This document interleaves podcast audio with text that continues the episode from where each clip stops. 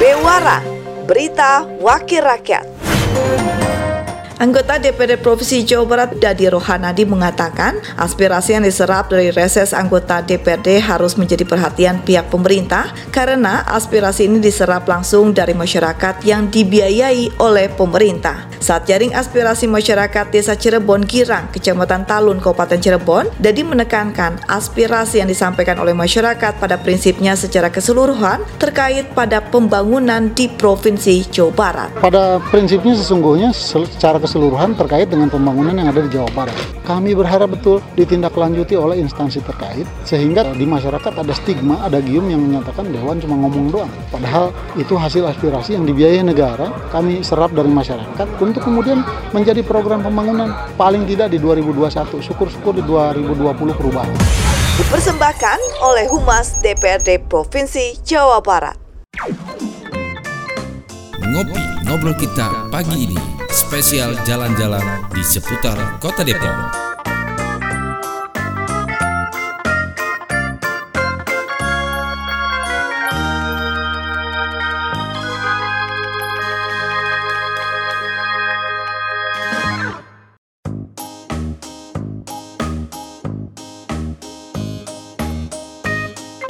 Kali ini tim Ngopi Jalan-Jalan akan menyusuri rumah belandongan almarhum Aji Abdul Manap yang ada di RT 05 RW 05 Kampung Tengah, Kelurahan Duren Mekar, Kecamatan Bojongsari, Kota Depok. Abang dan Po, ngopi spesial jalan-jalan kali ini kita mampir di rumah belandongan asli warga Depok dengan ukuran 10 kali 12 yang dibangun sekitar tahun 1943 oleh almarhum Haji Baan yang diteruskan oleh anaknya yang bernama Haji Abdul Manap di atas lahan kurang lebih 3.800 meter.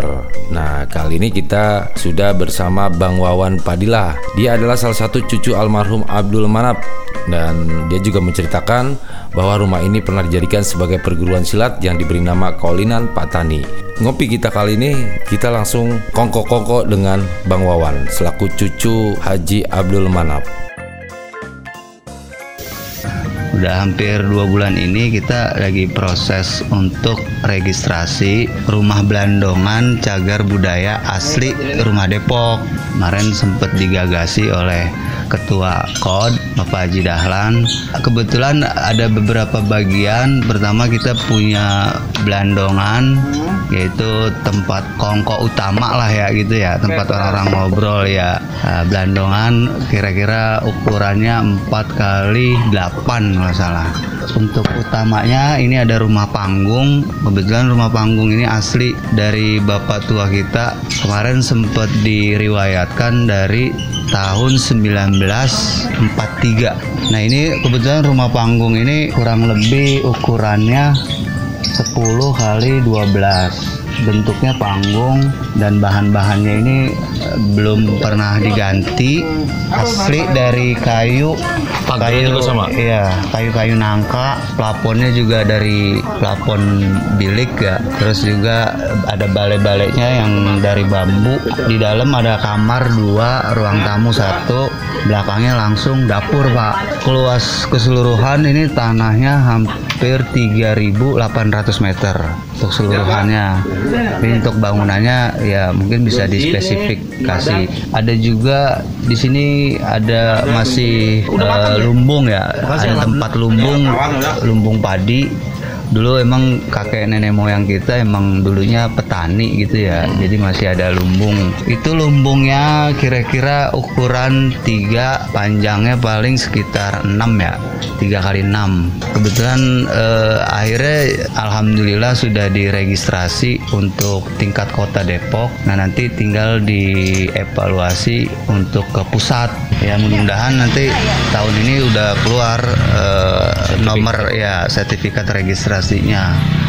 Nah, di sini juga selain nanti tempat-tempat pertemuan, mungkin juga nanti ada tamu-tamu artinya dari luar kota yang datang singgah ke Kota Depok nanti bisa hadir ke cagar budaya ini. Terus juga nanti untuk pendidikannya mungkin adik-adik sekolah, SMP, SMK, SD mungkin nanti bisa ada acara pembelajaran juga edukasi mengenai masalah sejarah khususnya rumah asli kota Depok. Makanya ini kita lagi benahin sedikit-sedikit. Kita juga lagi namain ya diidentifikasi gitu kali. Item-item uh, yang namanya belandongan mana penglari mana tritikan mana gitu gleger semacam ya tangan-tangan. Sehingga nanti teman-teman atau adik-adik sekolah itu bisa tahu nama-namanya. Karena mungkin kalau orang yang tua mah kita tahu ya tapi kan anak muda belum tuh tahu gitu. Terus umpak, terus ada juga lat ada juga kaso. Talenan. Iya talenan bahkan gleger ya. Ya insya Allah ini uh, kita sedang lengkapin. Mudah-mudahan sih ada lengkap. Uh, mudah-mudahan bisa nanti bisa jadi edukasi ya pembelajaran buat anak-anak cucu-cucu kita nanti. Hmm. insya Allah bisa ada semua. Pengen sih ada salah satu pertama kita mau salah satunya mau buka kuliner ya. Khususnya mungkin nanti kalau ada teman-teman yang mau kunjungan bisa makan juga di sini kuliner. Khususnya menyediakan menu-menu uh, makanan asli Depok uh, mengangkat juga nama-nama Depok. Pertama itu kuliner nah kedua juga rencana kita mau ada kayak macam tempat galeri ya gitu loh. Tempat di mana mungkin nanti uh, peninggalan-peninggalan uh, khususnya yang ada di Depok ya gak nanti bisa dijadikan satu satu tempat uh, jadi galeri gitu loh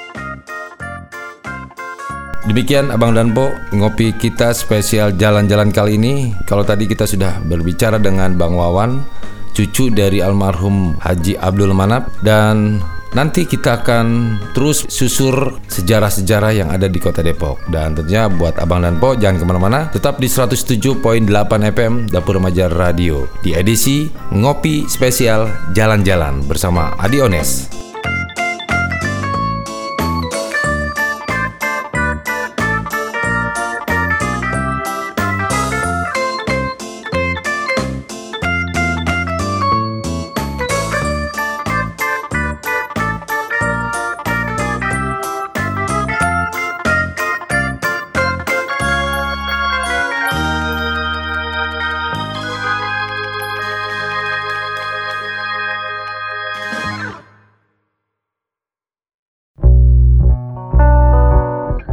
Virus corona atau COVID-19 sedang menghantui negara kita tercinta. Dan saat ini, negara membutuhkan partisipasi kita semua untuk membantu memutus penyebarannya.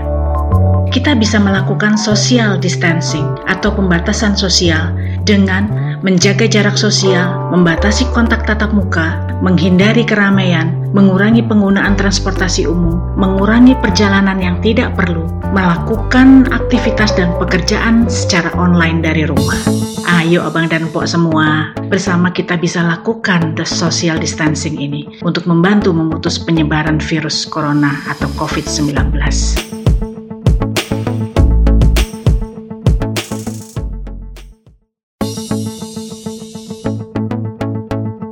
Dapur Remaja Radio News Update Informasi berita radio seputar Depok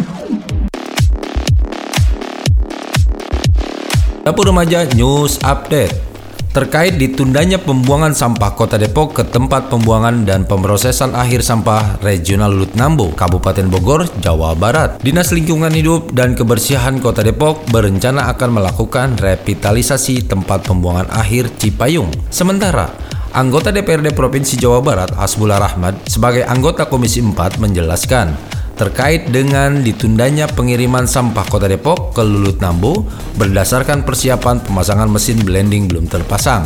Dengan adanya kemunduran waktu yang sudah ditetapkan pemerintah provinsi, pemenang kontrak sudah mencederai janji, sehingga pemerintah provinsi akan melakukan langkah tegas apabila batas waktu yang ditentukan pada tanggal 26 September 2020, maka pemerintah provinsi akan mengalihkan kepada pemenang lelang kedua yang siap terhadap dukungan teknologi dan finansial. Kalau dia on schedule harusnya akhir 2020 ini kan operasional. Kota Depok bisa membuang di Lulut Nambu. Persoalannya adalah pemenang kontrak itu cedera janji bang. Sampai sekarang mereka belum ada dukungan finansial untuk memasang mesin. Karena Lulut Nambo itu adalah TPPAS regional Provinsi Jawa Barat yang bukan seperti di TPA Cipayung, diangkut, dibuang, diuruk. TTPA regional Lulut Nambo itu milik Provinsi Jawa Barat itu dia modern karena sampah yang masuk ke Lulut Nambo itu dikelola dengan mesin dan nanti outputnya menjadi briket. Briket itu bisa dijual ke Indosemen untuk campuran blending batu bara. Jelas Hasbullah beberapa waktu yang lalu.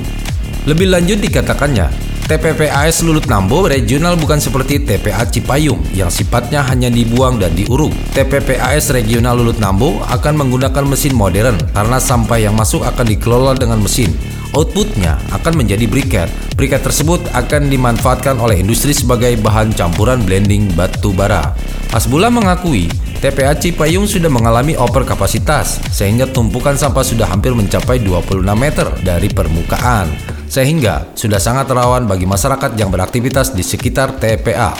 Jadi tunggu sampai tanggal 26 September kita akan mengambil sikap atau sama Pemprov Jawa Barat langkah-langkah apa yang yang perlu kita ambil agar TTP PPAS Lulut Nambo ini bisa segera dipasang mesin dan beroperasional.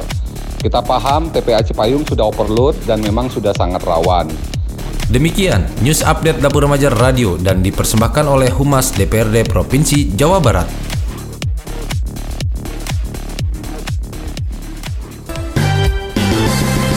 Telusur sejarah Mengungkap fakta dan sejarah di sekitar kita. Saatnya Abang dan Empo menyimak fakta dan sejarah Dalam acara Ngopi Ngobrol Kita pagi ini. Spesial Jalan-Jalan Telusur sejarah Mengungkap fakta dan fenomena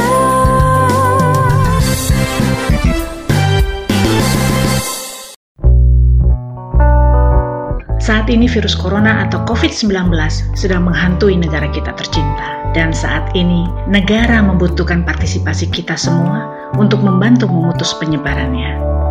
Kita bisa melakukan social distancing atau pembatasan sosial dengan menjaga jarak sosial, membatasi kontak tatap muka, menghindari keramaian, mengurangi penggunaan transportasi umum, mengurangi perjalanan yang tidak perlu, melakukan aktivitas dan pekerjaan secara online dari rumah.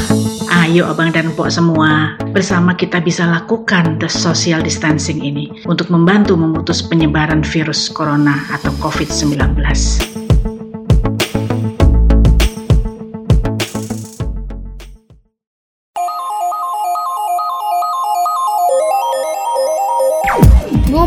Spesial Jalan-Jalan. Sebuah program news yang dikemas dengan obrolan santai terkait informasi di kota Depok. Ngopi Spesial Jalan-Jalan. Banyak hal yang perlu Abang Empo simak di acaranya. Di program ini bukan saja ngobrol tentang informasi hangat seputar kota Depok juga bisa ngobrol seputar sejarah, seni, dan budaya serta kuliner yang ada di Kota Depok. Ngopi, ngobrol kita pagi ini, spesial jalan-jalan. Assalamualaikum warahmatullahi wabarakatuh 107.8 FM Dapur Remaja Radio Ngopi spesial jalan-jalan Abang dan Pok Ketemu lagi kita di acara spesial ngopi. Pokoknya kita terus jalan-jalan sambil mencari kopi. ngopi terus ya enggak? Nah, tentu di kesempatan hari ini Abang dan Pok yang masih setia banget di acaranya ngopi ingin tahu ngopi kita kali ini tentang apa dan alhamdulillah ya tentu di hari ini saya bersama tim ngopi jalan-jalan akan memberikan sebuah informasi Kota Depok ataupun tentang kegiatan-kegiatan yang ada di wilayah Kota Depok dan kali ini saya berada di wilayah Kecamatan Bojong Sari nih Abang dan Po. Tentu hari ini saya bersama tim ngopi jalan-jalan akan memberikan sebuah informasi obrolan santai dan di sini saya akan ketemu dengan Gus Durian di acara Padepokan ataupun Pandangan Depok ke depan. Hari ini menggelar acara diskusi dan aksi berbagi silaturahmi para ulama, tokoh budayawan dan kiai dalam mengawal dan menguatkan Padepokan. Acara ini di acaranya Padepokan, pandangan Depok ke depan banyak sekali yang akan menjadi pembahasan di acara ini dan di antaranya tentang agama, budaya, ekonomi, kesehatan, pendidikan, infrastruktur dan juga uh, terkait dengan persoalan yang memang sedang berkembang saat ini seperti penanganan COVID-19. Dari pandangan mata tim ngopi jalan-jalan, terlihat yang hadir di acara ini di antaranya ada Ketua PCNU Kota Depok, Ustadz Ahmad Solehan, Koordinator Gus Durian Kota Depok, Bang Mansur Al Farizi, ketua dan perwakilan ranting NU dari beberapa kelurahan di Kota Depok, pemuda Islam, dan juga vokalis band Marginal, serta ketua DPD LPM Kota Depok, Bang Yusra Amir. Kegiatan ini dilaksanakan pada Sabtu 5 September 2020 di Ruang Diung Kota, Kelurahan Bojong Sari Baru, Kecamatan Bojong Sari, Depok. Abang dan Po, di sini saya sudah duduk bareng dengan Bang Mansur yang kita kenal sebagai Bang Pacun. Dia adalah sebagai koordinator Gus Durian Kota Depok. Saya akan ngobrol sejauh mana Gus Durian dalam keterlibatannya di acara Padepokan ini. Bisa dijelaskan uh-huh. keterlibatan Gus Durian di acara ini? Yang pertama, Padepokan itu ya pandangan Depok ke depan. Kalau dari Depok sendiri kan memang asal kata Padepokan. Hmm. Dulunya tempat pertapaan, pengajian, segala macam. Nah cuma buat kebutuhan milenial dan generasi ke depan ya pandangan Depok ke depan. Hmm. Itu diinisiasi oleh siapa? Oleh Rumah Rahlia, hmm. Rumah Rahmatalil Alamin dan Gus Durian. Hmm. Nah Padepokan ini kemudian jadi tempat untuk siapa pun bisa ngomong tentang itu, hmm. tentang Padepokan. Hmm. Nah hari ini kebetulan yang ngomong tentang Padepokan ada unsur isanya kiai, ulama, dan ada unsur budayawan. Hmm. Nah jadi hari ini ya murni perspektif mereka. Gimana Depok ke depan terbangun untuk lebih baik dan lain sebagainya kan gitu. Nah, jadi hari ini ya ketua PCNU bicara dengan perspektifnya cara pandangnya. Nanti teman-teman dari musisi dari budayawan juga akan ngomong Depok ke depan dengan perspektif cara pandangnya kan gitu. Nah kalau kita ini ya Gus Durian hanya menginisiasi sebuah nilai bahwa ke depan memang Depok itu harus banyak ide-ide gagasan dari berbagai jaringan hmm. gitu sehingga akhirnya acara ini terlaksana hmm. dan hari ini ya PCNU bicara itu hmm. budayawan bicara itu hmm. nah next nanti akan ada acara lagi tentang Padepokan yang akan dibacakan atau dibicarakan atau didiskusikan hmm. dengan perspektif-perspektif lain hmm. karena nanti akan ada akademisi hmm. akan ada dari teman-teman aktivis gitu. Okay. Ya, ceritanya gitu Bang. Oke. Okay. Okay. Harapan Abang untuk uh, Padepokan itu sendiri dan juga banyak melibatkan unsurnya di dalam. Hmm. Apa sih Bang harapan Abang selaku koordinator Ya harapannya pastinya pertama Gus Durian sendiri itu kan komunitas pecinta dan penggerak nilai-nilai Gus Dur. -hmm. Ya harapannya Padepokan ini juga jadi ruang, jadi wadah hmm. untuk bicara ke depan, tapi tetap diiringi, hmm. dibingkai, hmm. diisi hmm. dengan nilai-nilai Gus Dur. Hmm. Apa kesederhanaan, hmm. hmm. ya kearifan lokal, hmm. hmm. keberagaman, hmm. keadilan, hmm. kesetaraan. Hmm. Nah, yang hari ini dirasa di Depok masih kurang. Hmm. Nah, kita kan nggak mungkin melakukan pandangan-pandangan penguatan nilai ini hanya dengan sendiri kan. Hmm, okay. Makanya kemudian kita membuka ruang untuk semua orang bebas memandang oh, okay. harapan Depok ke depan seperti apa. Okay. Begitu. Dari Depok itu sendiri ada nggak sih tagline atau uh, sebutan yang bisa di uh, ya bahasa yang ringan untuk kata Padepokan itu sendiri? Ya Padepokan menurut kita sih udah agak ringan. Ya Padepokan itu ya pandangan Depok ke depan. Hmm. Jadi istilahnya yang punya ide, gagasan, pandangan Depok ke depan siapa pun dia. Mm-hmm. Karena kita pada dasar juga inklusif, terbuka, ya monggo silahkan, mm-hmm. gitu. Jadi uh, menyederhanakan dan sekaligus mengingatkan asal kata dari Depok itu sendiri, tapi dengan konteks milenial gitu kan.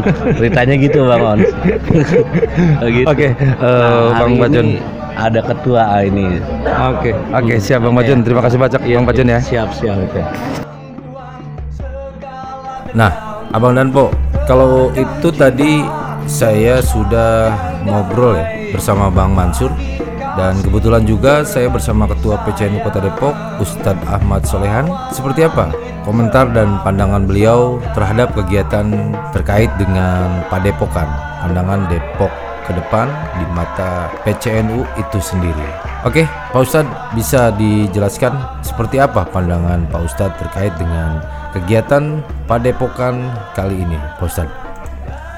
Ya, PCNU uh, Kota Depok dalam hal hadirnya Padepokan ini sangat mengapresiasi hmm. dan mendukung untuk perbaikan dan kepentingan wajah Kota Depok ke depan. Hmm.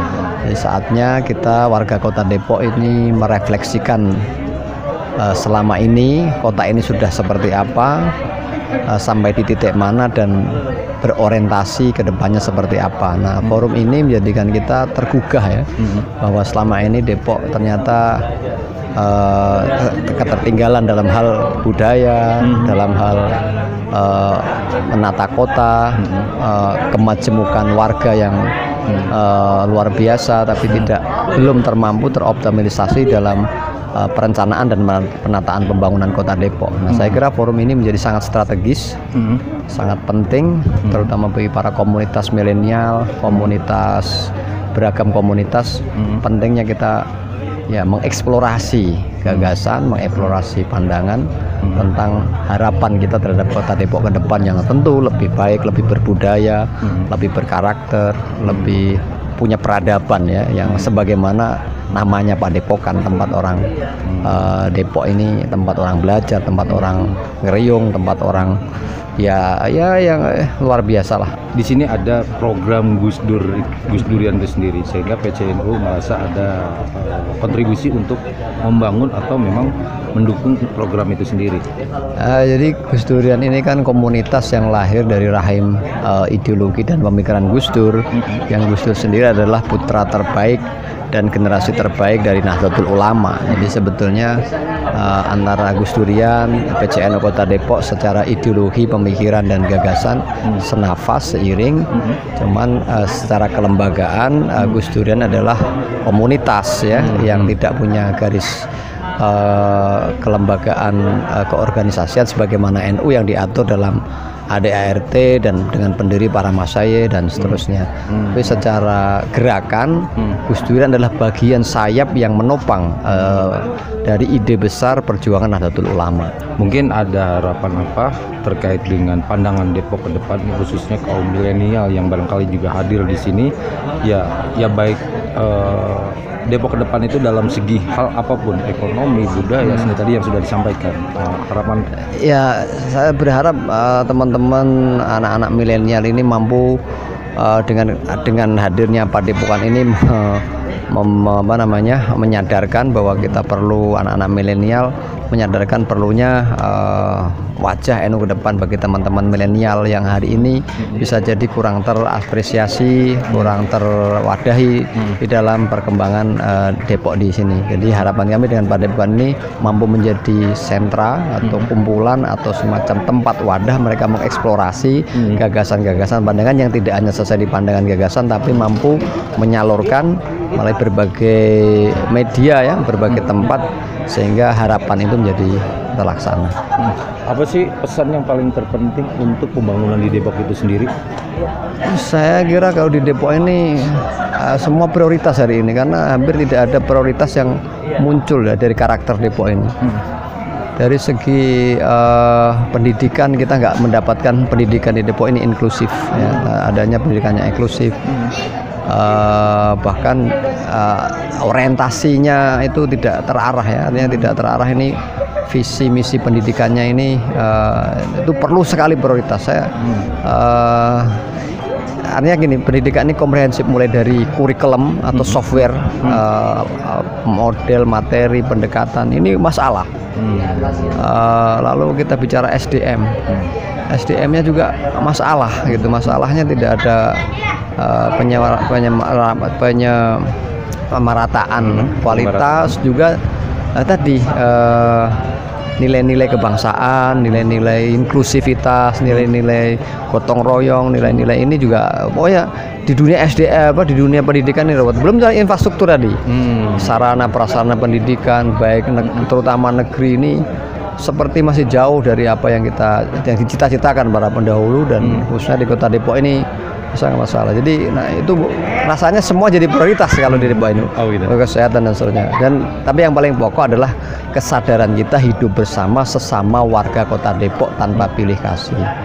Jadi ada humanitarian yang betul-betul kemanusiaan kita ini di bawah Kota Depok ini. Jadi Ada tidak yang diinginkan eh, semacam sekolah Islam negeri? Eh, begini ke pertama yang ada dibeneri. Yang ada ini dibeneri. Eh, kita mendapati SD SD negeri ini masalah banyak. Dibenerin ditata beneran. Nah, kalau ini adalah negeri. MTSN memang baru ada satu tapi sebetulnya juga ditopang oleh banyak MTS MTS yang lain. Memang perlu eh, ada tambahan MA negeri juga nggak nggak punya. Itu perlu sebagai simbol. Tapi jangankan yang ke sana lah itu harus penuh yang ada ini kan tinggal itu aja. Membenahan aja nggak terlaksana sana gitu. Jadi pokoknya eh, kalau kita bicara substantif itu masalah. Tapi kalau bicara administratif bisa jadi kota ini nggak masalah. Eh, administratif itu artinya begini. Oh Depok itu begini. Adalah tulisannya adalah laporannya. Administratif tapi substantif. Nah ini. Jadi kalau kita bicara Survei dengan lapangan, Pak. kalau bicara dengan Bapeda oh menurut Musrenban sekian kita udah penuhi sekian. Ya administratif semua. administratif. tidak ada yang substantif. Oke. Ya. Nah, bagaimana pandangan ketua terhadap musik marginal yang hadir di dalam acara Padepokan kali ini, ketua? inilah wajah eh, apa Islam di Indonesia. Bahwa memang eh, kecintaan kepada Nabi itu multi bahwa multi eh, segmen ya. Tidak hanya kepada mereka yang ada di tempat-tempat eh, ngaji musola tapi di semua komunitas itu mereka mengekspresikan dengan kecintaan mereka kepada Nabi Muhammad SAW Nah, saya terus terang ya sangat apresiasi luar biasa bahwa yang kita pan bisa jadi orang yang memandang gerakan-gerakan ini tidak cinta Nabi, ternyatanya mereka ini orang yang sangat cinta Nabi. Nah ini luar biasa. Siap, siap. Ke depan lagi untuk para komunitas-komunitas yang dipandang sebelah mata seperti ini, eh, bagaimana dari PCNU sendiri? Kalau PCNU uh, dengan apa uh, komunitas semua terbuka.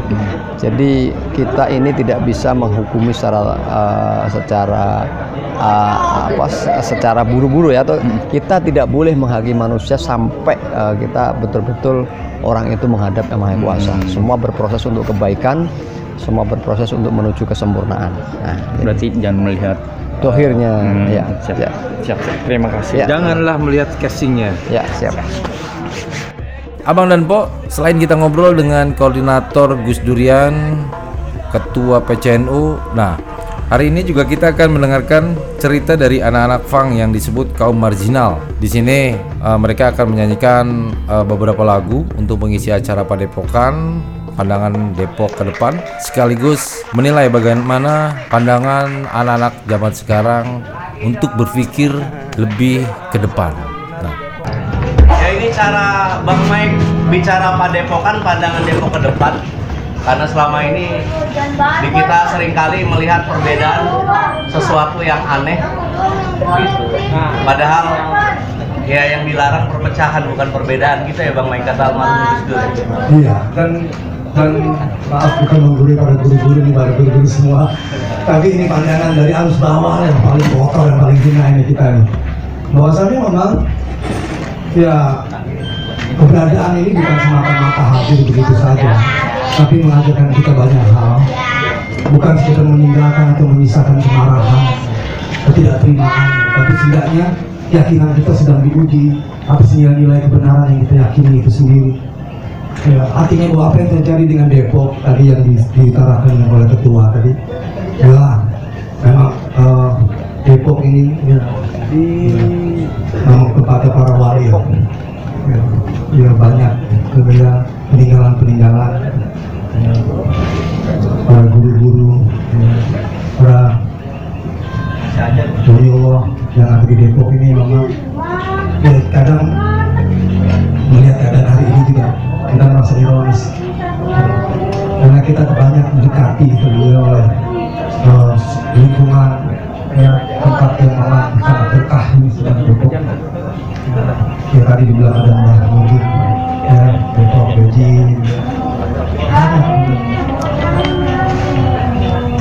ya semoga ya itu juga tidak kurang kita kita rasakan keberadaannya dan dan bagaimana uh, kita memikirkan buat generasi ke depan memang menjadi lebih baik.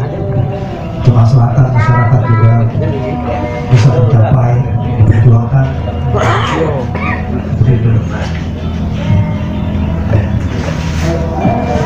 ya. Apalagi tadi pengalaman soal macet tadi ya. Ya juga bukan satu fenomena yang tiba-tiba macet tiba-tiba orang merasa tidak suka macet tidak tapi mari ya kita kita dekatkan lagi kita introspeksi lagi. Kemacetan itu bukan berarti uh, jalanan tidak beranak gitu ya. Atau kurang kurang tambah atau kurangnya ruas-ruas uh, jalan yang dibangun. Percuma. Jalanan dibangun juga panjang banyak perempatan kemudian diciptakan. Nggak akan bisa nggak akan bisa mengatasi ataupun menghadirkan apa yang menjadi harapan kita bersama. Ada hal yang sangat substansial, ada hal yang sangat fundamental. Kemacetan ini, fenomena ini, ya merupakan satu hal yang juga gambaran dari orang-orang yang hidup di sekitarnya atau yang ada itu. Kemacetan itu satu simbol bahasa yang memang uh, tersendiri, artinya bukan berdiri sendiri tapi tersendiri, ya. Wah itu yang menandakan ya, ya masyarakat sekitar atau bisa diakui kita bagi masyarakat yang menempati hidup pada hari ini juga penuh dengan kemacetan-kemacetan dalam berpikir. Kemacetan ilmu ya, kemacetan gitu dalam bagaimana mengimplementasikan nilai-nilai yang ada di harapan kita atau di kepala kita. Macet. Nah, jadi gambaran macet ini bukan karena macetnya karena kendaraan banyak. Jalanan nggak nggak beranak beranak misalnya gitu. Ya perempatan nggak ada bukan tapi ini cerminan dari kondisi masyarakat kita yang macet. Pola pikirnya macet. Kemacetan berpikir ya pemimpin-pemimpinnya macet. Ah itu super macet ya, para ahli-ahli ahli-ahli ahli-ahli ahli macet dalam bagaimana ya, mengimplementasikan ya, membuktikan menghadirkan kebenaran-kebenaran yang katanya benar. Macet. Berani nggak kita mengaku itu? Ya semoga kalau kita berani mengakui hal-hal tersebut, ini akan mendatangkan pintu-pintu hikmah ya, pembelajaran bagi kita untuk menemukan satu resolusi pemecahan permasalahan yang itu juga namanya suatu hal yang diharapkan untuk kita bersama ke depan. Iya, dan karena kemacetan akhirnya di Depok ruang-ruang tata, silaturasa akhirnya jadi nggak tercipta ya karena kemacetan-kemacetan itu. Iya. Secara infrastruktur jalan orang males macet dan secara berpikir juga memang akhirnya males berpikir akhirnya.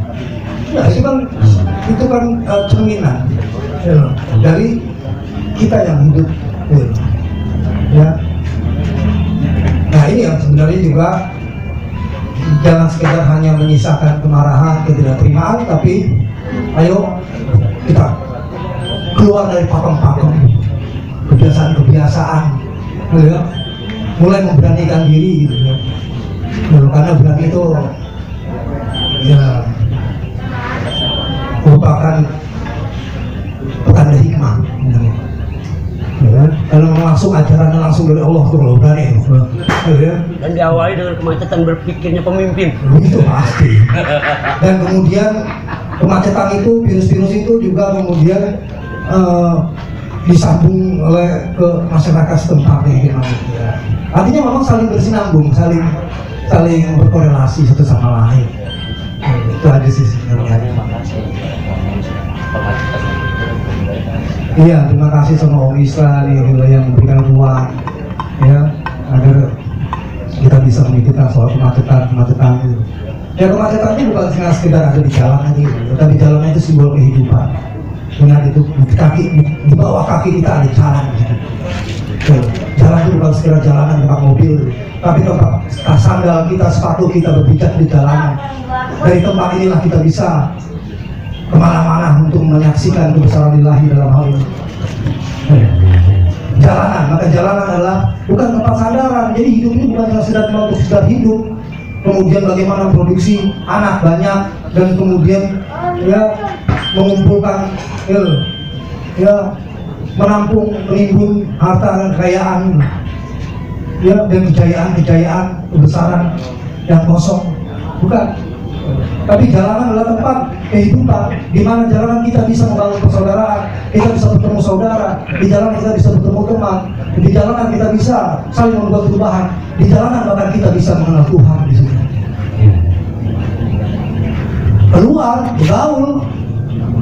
Nggak bergaulnya agak susah bang karena kemacetan. Akhirnya nyapa kabar kawan di sana di sana di sana kita terbentur dengan kemacetan terutama kemacetan berpikir ya karena kemacetan itu akhirnya yang jadi iman iya iya iya iya. Bagaimana iman yang yang kita yakini itu bisa menjadi landasan yang bisa dipertanggungjawabkan kalau iman sendiri tanpa imun, tanpa sebuah kekuatan, kekebalan, tanpa ilmu bahasanya. Apalah, apalah, apalah alasan kita beriman tanpa ilmu? Artinya ilmu itu ada di luar, keluar dari pakem. Dan saya yakin kader-kader itu di sini, ya yang saya lebih lama dalam hal kebangkitan orang-orang yang berpikir ya ini orang-orang yang nakal dan liar berpikir sangat kodrati, sangat manusia. Jangan terbawa arus kelompok keadaan yang kemudian nggak tahu harus ngapain. Rasa gitu. Tetap harus menjadi warisan-warisan leluhur itu. Itu harus di, di, di- dihadirkan secara tegas. Jadi rencong-rencong ini pas bang karena kita untuk menyapa kabar kawan-kawan di sana di sini agak susah buat Depok. Iya. Gimana kalau kita mainkan rencong-rencong untuk menyapa kabar-kabar yang di pelosok-pelosok sana yang kita nggak bisa menyapa karena kemacetan-kemacetan di Depok. Rencong-rencong marginal tepuk tangan yang meriah. Rencong-rencong saya jelaskan dulu ini adalah satu bahasa mantra, bahasa tua yang bahkan yang dari Makassar sana Sulawesi sana bahkan orang Makassar sendiri banyak yang tidak tahu artinya. Ya, tapi inilah bahasa ungkapan perasaan ya untuk menyapa untuk kemudian kembali ke bumi ya untuk kemudian merangkul melihat saudara-saudara kita berbagi ya dan tidak membiarkan saudara-saudara kita dalam keadaan yang. Baik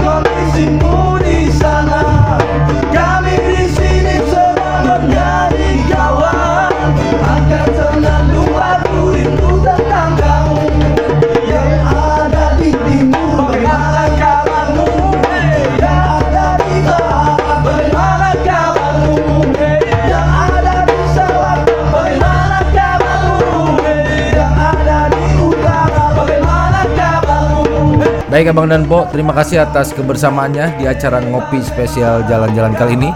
Saya Adiones yang bertugas ditemani sama produser serta tim yang terlibat di acara ngopi jalan-jalan spesial.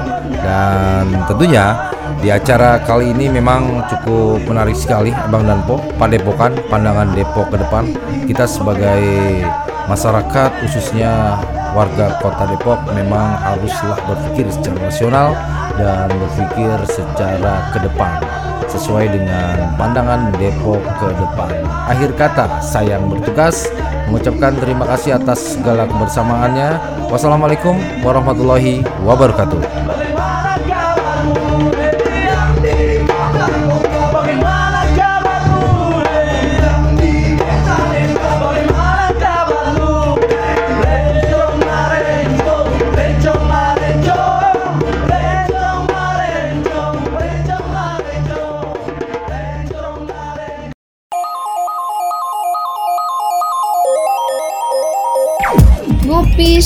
Spesial jalan-jalan.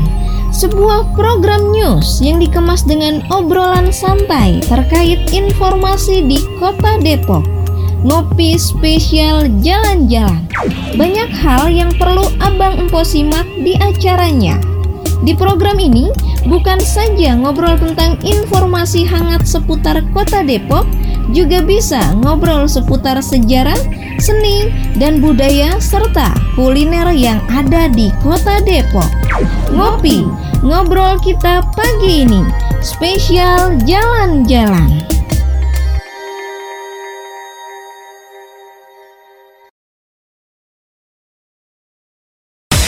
Bewara, berita wakil rakyat. Virus corona tengah menjadi status darurat nasional di Indonesia. Jawa Barat tidak terelakkan menjadi salah satu provinsi yang juga terpapar virus corona atau COVID-19. Wakil Ketua DPRD Provinsi Jawa Barat Ahmad Rukiat, DPRD Jawa Barat pun siap mendukung dari segi anggaran untuk pencegahan yang lebih luas lagi di Jawa Barat. Selain itu, DPRD Jawa Barat juga telah mengambil keputusan terkait dengan anggota DPRD Jawa Barat untuk memonitoring dan melakukan pengawasan di daerah pemilihannya masing-masing dan mengambil langkah-langkah yang diperlukan. Dari segi anggaran, tentu kami pun harus memberikan dukungan, mendesak dan mendorong pemerintah daerah setempat untuk secara cepat dan melaporkan ke Provinsi Jawa Barat dan dilakukan langkah-langkah yang dipandang perlu untuk tercegahnya terpaparnya infeksi coronavirus disease 19 Dipersembahkan oleh Humas DPRD Provinsi Jawa Barat. Telusur sejarah mengungkap fakta dan sejarah di sekitar kita. Saatnya Abang dan Empo menyimak fakta dan sejarah dalam acara Ngopi Ngobrol Kita pagi ini. Spesial Jalan-Jalan. Telusur sejarah mengungkap fakta dan fenomena.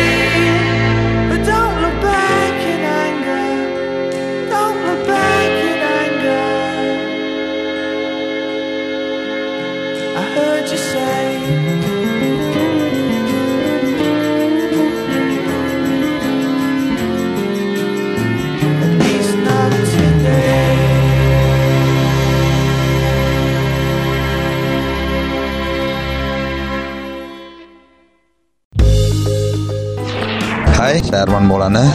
Pantengin terus Dapur Remaja Radio, Station Community. Aulanya anak muda dewasa berhati remaja. 12 Januari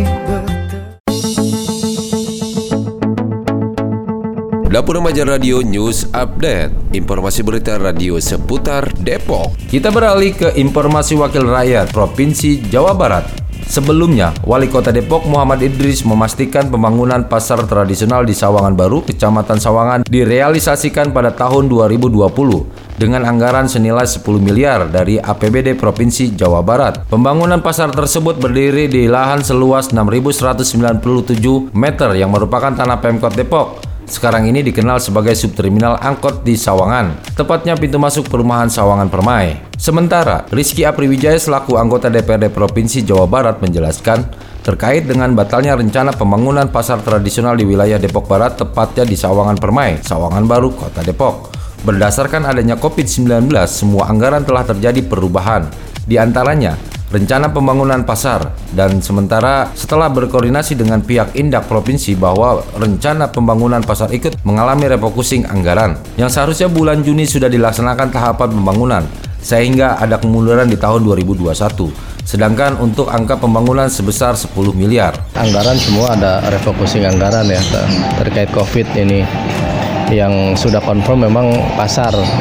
Sejak bulan Maret kita COVID itu diumumkan eh, bulan April atau Mei dari dinas saya udah konfirmasi ke Indak Jawa Barat bahwa itu kena refocusing semua.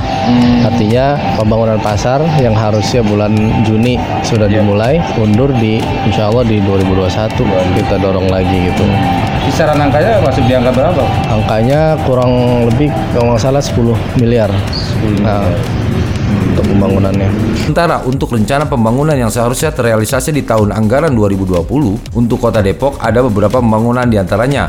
Pembangunan underpass Dewi Sartika, flyover Citayam, renovasi Setu Sukmajaya, serta Pasar Sawangan. Terus didorong agar tahun anggaran 2021 tetap terrealisasi karena ini bagian dari janji kampanye Gubernur Jawa Barat Ridwan Kamil Nah, nanti untuk selain dari pasar itu yang angka perubahan di 2001 apa aja selain dari pasar eh, Sawangan ya? Ya, kalau di Sawangan eh, setahu saya sih hanya pasar. Selanjutnya yang terkait janji eh, gubernur bahwa mau bikin apa underpass ya underpass di Dewi Sartika ya itu itu insya Allah juga mulai mungkin mulai pengerjaan juga 2021 ya lalu eh, ada renovasi eh, setu di Insya Allah di Sukmajaya. Itu juga saya termasuk saya yang di- saya yang dorong ya Insya Allah itu bisa kita mulai di 2021 juga. Terkait dengan kegiatan APBD 2021 sudah selesai diparipurnakan dan selanjutnya untuk minggu depan akan ada pembahasan mengenai rapat perubahan APBD 2020 yang diutamakan adalah terkait dengan penanganan COVID-19. Sem- Sementara terkait kegiatan atau APBD 2021 memang kemarin sudah kita selesai eh, diparipurnakan. Lalu minggu depan kita mulai pembahasan untuk eh, APBD perubahan 2020. Tapi yang paling eh, krusial memang ya terkait Covid ya 19 ini gitu. Artinya memang banyak kegiatan-kegiatan eh, pendidikan, ekonomi itu banyak terganggu atau direfocusing anggarannya ke penanganan Covid ya sehingga banyak kegiatan dari dinas ini yang baru berjalan eh, 70-80 persen di 2020 ini ya sampai nanti akhir tahun nggak punya kegiatan apa apa lagi gitu karena anggarannya sudah habis Anggaran sudah ya dipakai. Sementara untuk tahun ini, pemerintah Provinsi Jawa Barat sudah mengajukan pinjaman sebesar 1,9 triliun yang berkaitan dengan peningkatan infrastruktur yang ada di Jawa Barat. Bahkan eh, Pemprov ada mengajukan pinjaman daerah sebesar 1,9 triliun ya. Ya kaitannya yaitu untuk eh, apa peningkatan infrastruktur ya kalau Demikian news update Dapur Remaja Radio yang dipersembahkan oleh Humas DPRD Provinsi Jawa Barat. Dapur Remaja Radio News Update. Informasi berita radio seputar Depok Bang Ji cari ke mana sih? Di dalam, di depan, di belakang nggak ada. Po Nabila pergi belanja bang, beliin masker sama bumbuan. Lah, tadi kan udah masak. Masih beli bumbuan baik? Bukan bumbuan buat masak bang, ini mah bumbuan rempah-rempah buat obat penyakit corona. Oh ya udah godok Bang Ji mau minum. Iya bang, kalau rempah-rempah makan obat alami. Iya, di samping kita nggak boleh ngumpul-ngumpul, juga nggak boleh kelayaban jauh-jauh. Kita juga harus mengkonsumsi obat untuk mencegah virus corona. Lah iya, kita kan dianjurkan ke mana-mana kudu pakai masker. Kalau pulang dari mana-mana cuci tangan. Lah kita kudu jaga kebersihan dan kesehatan. Ada suling di atas tikar. Di samping berdoa, kita juga harus berikhtiar. Batik celana indah warnanya. Di balik bencana corona, semoga membawa hikmah. Iklan layanan masyarakat ini dipersembahkan oleh Dapur Remaja Radio. Babalu, babalu. Ngapa sih malu? Kita dengerin dapur remaja yuk. Babalu juga mau.